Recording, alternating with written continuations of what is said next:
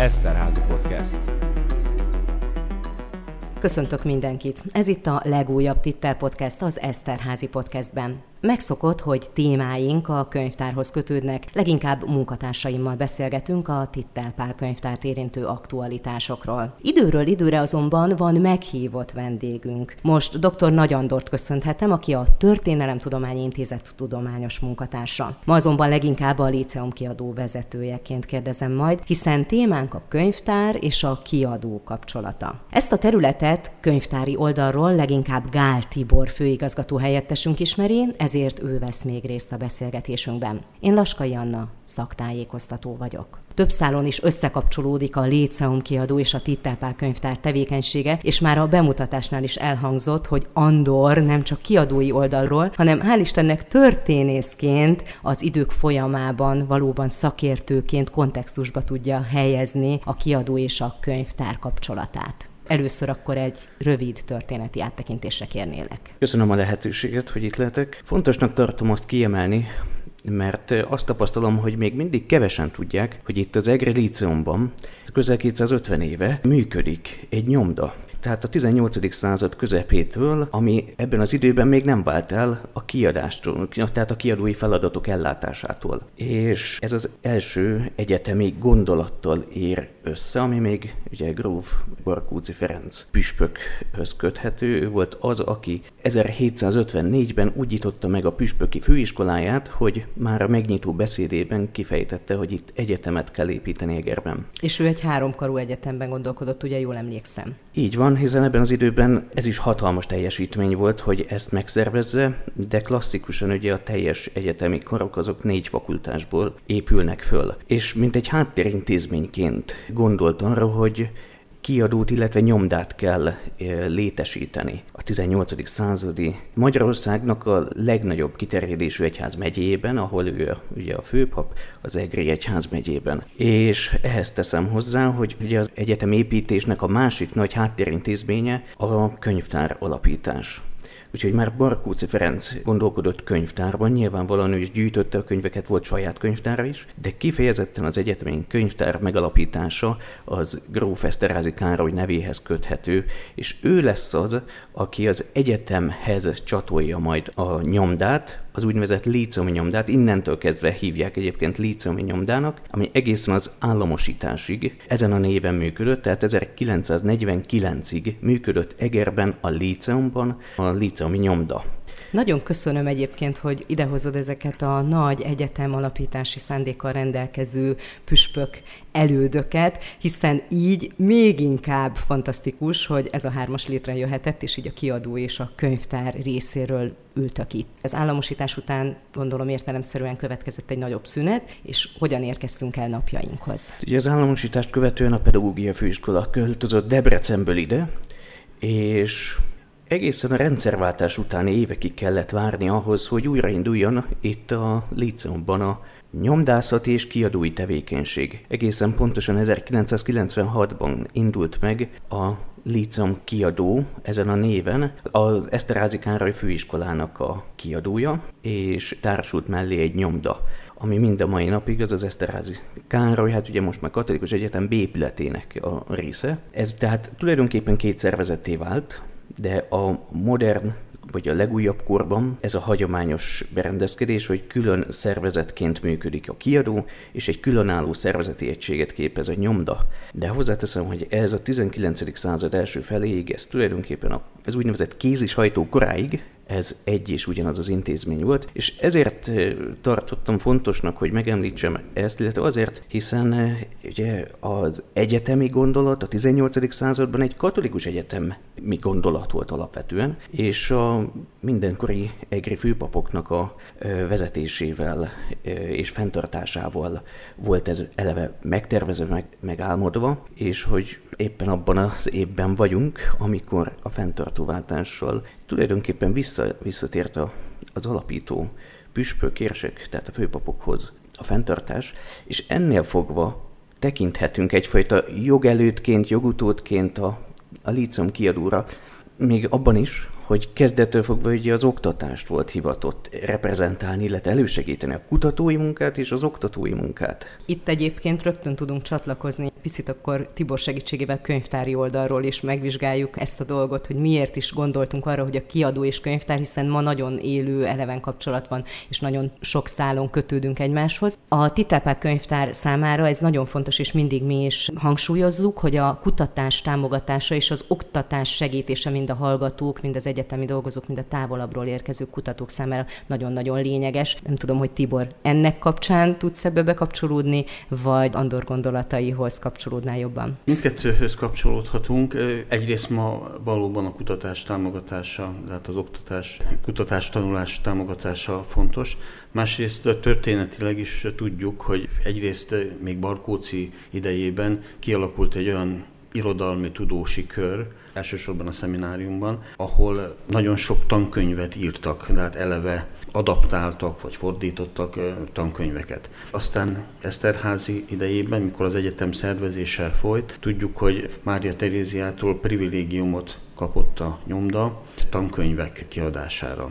Ez volt a több száz évvel ezelőtti helyzet, de valójában ez a mostani helyzet is, hiszen a kiadó termékeiből, egyrészt a fizikailag nyomtatott könyvekből kapunk úgynevezett köteles példányokat, ami azt jelenti, hogy X példány érkezik a kiadótól, amelyet egyrészt beteszünk a kölcsönözhető állományba, hiszen ezekben nagyon sok esetben oktatói publikációk vannak, sok esetben maga az egész könyv tankönyv, eleve úgy készül, és betesszük a úgynevezett lícium történeti gyűjteményünkbe, de hát archiváljuk ezt a példányt. Ezen kívül a fizikai példányokat árusítja is a könyvtár, illetve hát a fizikai példányok mellett ma már az online kiadás, az online megjelenés is lényeges, és itt is tudjuk az archiválást és a tudásnak a terjesztését szolgálni. Ez segíti az úgynevezett repozitórium, vagy egyetemi archívum, annak több része, különösen az úgynevezett intézményi publikációk repozitóriuma, amelyben már több mint 7000 tétel szerepel, könyvek, konferenciakiadványok, folyóiratok, illetve az ezekben található egyes cikkek, tanulmányok külön-külön is fel vannak töltve, és ezek elérhetők, ezeknek szinte 98%-a korlátlanul nyilvánosan elérhető az interneten. Andor szavaiból ugye kiderült, hogy nagyon komoly történelmi gyökerei vannak annak, hogy a kiadó és a könyvtár története összekapcsolódik, de mi magunk az intézmény történet gyűjtésével is köszönöm, hogy említetted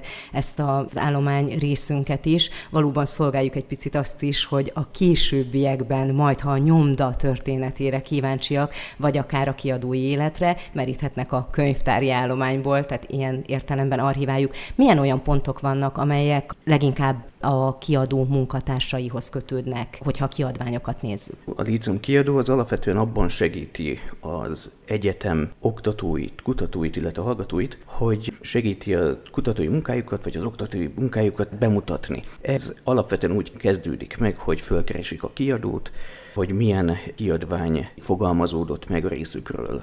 Akár egy jegyzet, akár egy konferencia kiadvány, tankönyv. Ezt megvitatjuk a kiadón belül, ebben segítségünkre van az egyetemben működő tudományos tanács. Minden esetben a tudományos tanácssal közösen hozzuk meg a döntést, illetve, hogyha folyóiratról van szó, ugye a folyóiratokról azt lehet tudni, hogy rendszeresen jelennek meg, és ott a szerkesztőbizottság dönt alapvetően, hogy mit fogad be és mit ad ki, de a kiadó miután befogadta a kéziratot, onnantól kezdve a kollégák tördelőszerkesztő, a kiadói referensek közösen a szerzővel, illetve a szerkesztővel vagy szerkesztőkkel átbeszélik a kiadvány arculatát, legfontosabb pontjait, hogy nyomtatva lesz, ha nyomtatva, akkor milyen paramétereket javaslunk, hogyha értékesítve lesz, vagy ha nem lesz értékesítve, ugye itt alapvetően befolyásolja ezeket a kérdéseket, hogy milyen példányszámban, és aztán hogyan jelenik meg, hol lesz nyomtatva, jellemzően itt a saját egyetemi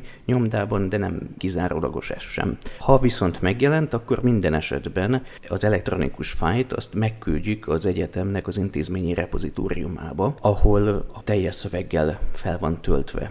És ebben nagy segítségünkre van a könyvtár, és létrehoztuk több mint egy évvel ezelőtt a Virtuális Egyetemi Tudástár oldalát, ahol az egyetem tudományos folyóiratai vannak kuráns és retrospektív formában elérhetővé téve, tehát visszamenőleg az egyetemen gondozott tudományos folyóiratokat lapszámok szintjén és cikkekre bontva, analitikusan feldolgozva elérhetőek ezek és kereshetőek ezek teljes szöveggel a Virtuális Egyetemi Tudástár oldalán. Ez is a könyvtárral együttműködésben készült, illetve hát folyamatosan ugye ezt működtetjük ezt a honlapot, úgyhogy ahogy elkészült a kéziratnak a tördelt változata, a végleges imprimatúrát tartalmazó szerzői jóváhagyást tartalmazó kézirat, azt küldjük jellemzően Tibornak, ugye Tibor az, aki nálunk kezeli a repozitóriumot, és segíti, hogy elérhető legyen a jövőben is, megfelelő azonosító számokkal ellátva, tehát az nem csak az ISS-en és ISBN számot illeti, hanem már a cikkekre vonatkozó úgynevezett DOI számokat is, ezt is a könyvtárral együttműködve állítjuk ki. Ez annyiban lehet érdekes, hogy ezeket az adatokat ugye valóban láthatják nyomtatásban is, illetve elektronikus formában is megjelentetve a kiadványokon, tehát már egy picit ismerősebb lehet majd talán, ha legközelebb találkoznak ezzel. De a könyvtárnak és a kiadónak egyébként talán a leglátványosabb megmozdulásai mindig a könyvhét, amikor a Líceum elé ugye közös sátorba kitelepülünk, és ott úgy nagyon egyértelműen látszik ez, amit már Tibor is érintett és említett, hogy akár mondjuk a kiadó kiadványai nem csak, hogy elérhetőek kölcsönözhető formában rendelkezésére állnak, akár a hallgatóknak, akár a kutatóknak, hanem értékesítés is zajlik, és ott gyönyörűen nyomon követhető mindaz a folyamat, amiről eddig is beszéltetek. Andor, mit gondolsz, miért fontos ez, hogy akár egy kutatók éjszakáján,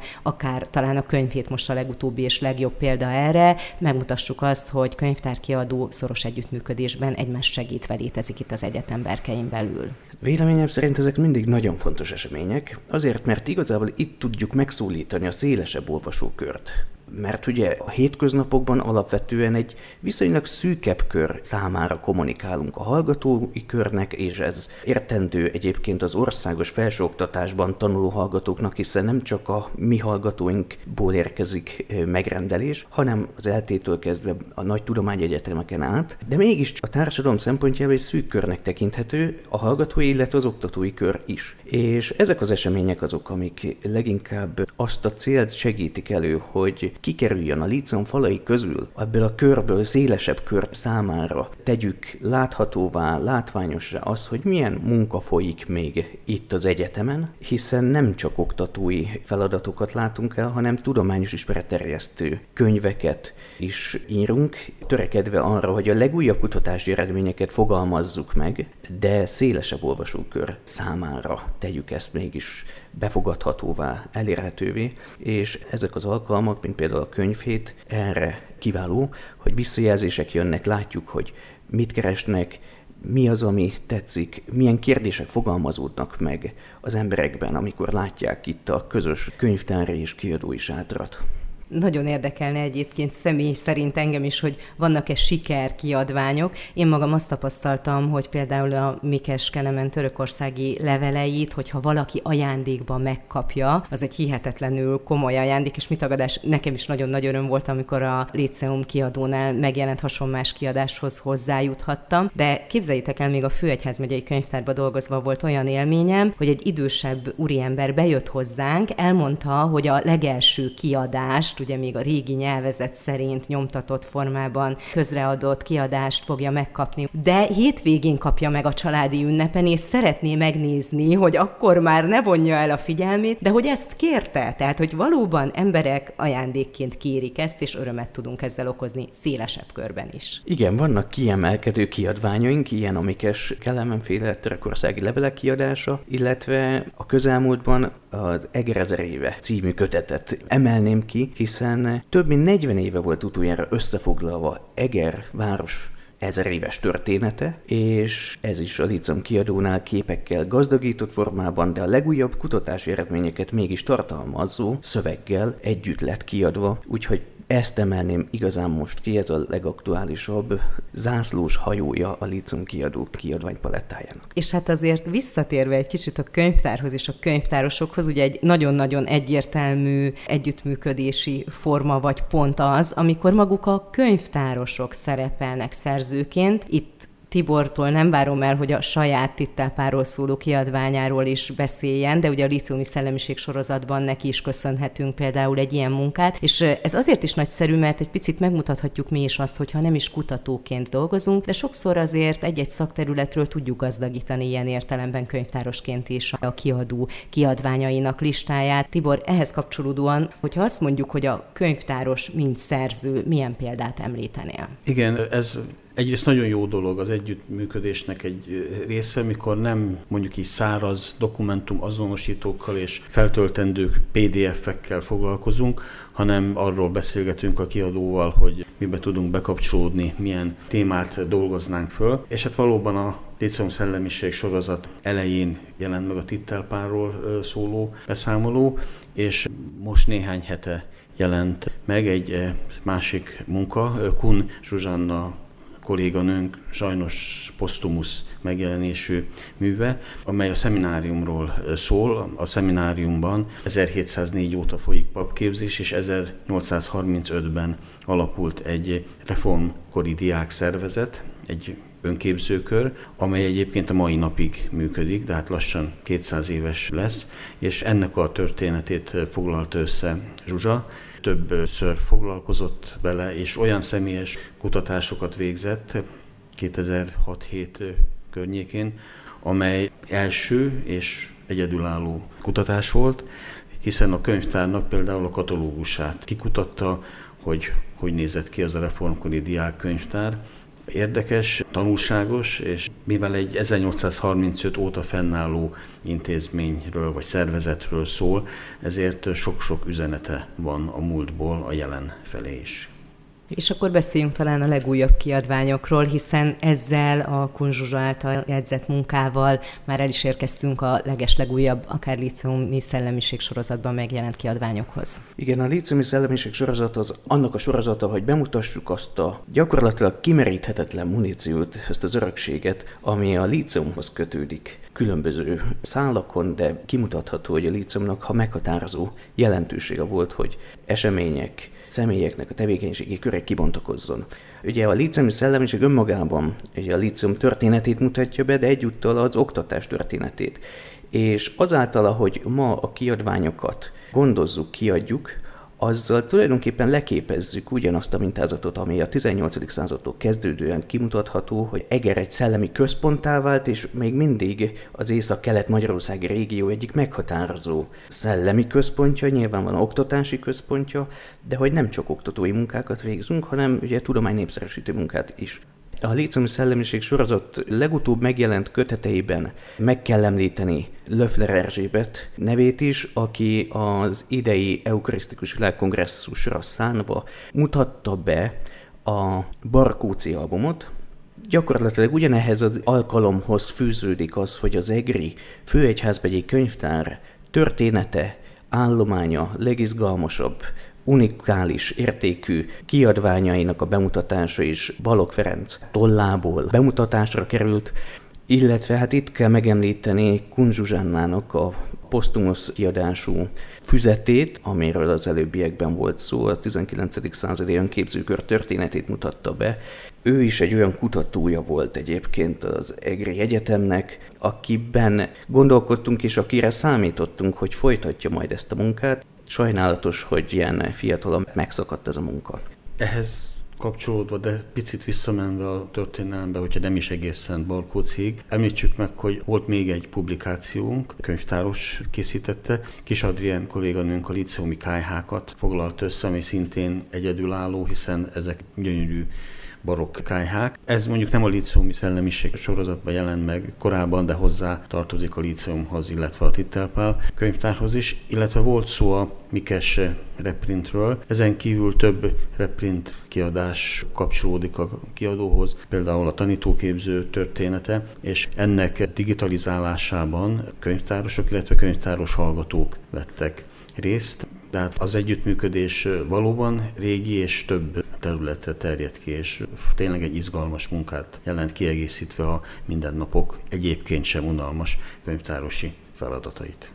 Csak zárójelesen teszem hozzá, hogy Tibor nagyon szerényen elhallgatja egyébként az, hogy ő maga kutatóként is ismert, sokat hivatkozott kutatása van az orvostörténeti kutatásait illetően. Említettük, hogy egyetem, négy fakultású egyetem működött, bár nem volt akreditálva, de öt évig működött egy orvosképzés is, és egy számában nagymértékű állomány alakult ki a 18. században az orvostörténeti kötetekkel kapcsolatban is, és mindaz, amit tudunk, azt Tibor munkásságából tudjuk. És hogy az Eszterházi kutatócsoport tovább továbbra is külső munkatársaként nagyon számít. A könyvtárosokra is, elsősorban itt most Tiborra gondolok, hogy Tibor munkájára. És akkor talán egy nagyon fontos és lényeges információ még az, hogy hol, kitől és hogyan szerezhetőek be a liceumi nyomda, a liceum kiadó kiadványai. Ezek a kiadványok a könyvtárban, Természetesen a kiadónak is van webshopja, honlapja, de a könyvek fizikai mi voltunkban a Léceum földszintjén a 113-as teremben a könyvtár nyitvatartási ideje alatt megtekinthetők. Ott egy úgynevezett jegyzetbolt működik. A jegyzeteken kívül, amelyek természetesen kötelező irodalmakat jelentenek, nagyon sok van az új reprezentatív kiadványokból, az egyetem történeti kiadványokból a Eger ezer évét bemutató tényleg gyönyörű albumból, illetve hát a Líceumi Szellemiség sorozat kötetei is ott megkaphatók. Úgyhogy ennek szellemében várunk mindenkit a könyvtárban. Andor, Tibor, köszönöm nektek, hogy ma erről beszélgethettünk, és egy ennyire izgalmas diskurzus alakulhatott ki. Annak is köszönhetően, hogy valóban egy történész volt körünkben, egy kutató könyvtáros, úgyhogy én köszönöm nektek ezt a sok értékes gondolatot. A Titter podcastbe most ennyi fért, egy hónap múlva újabb témával jelentkezünk. Eszterházi Podcast.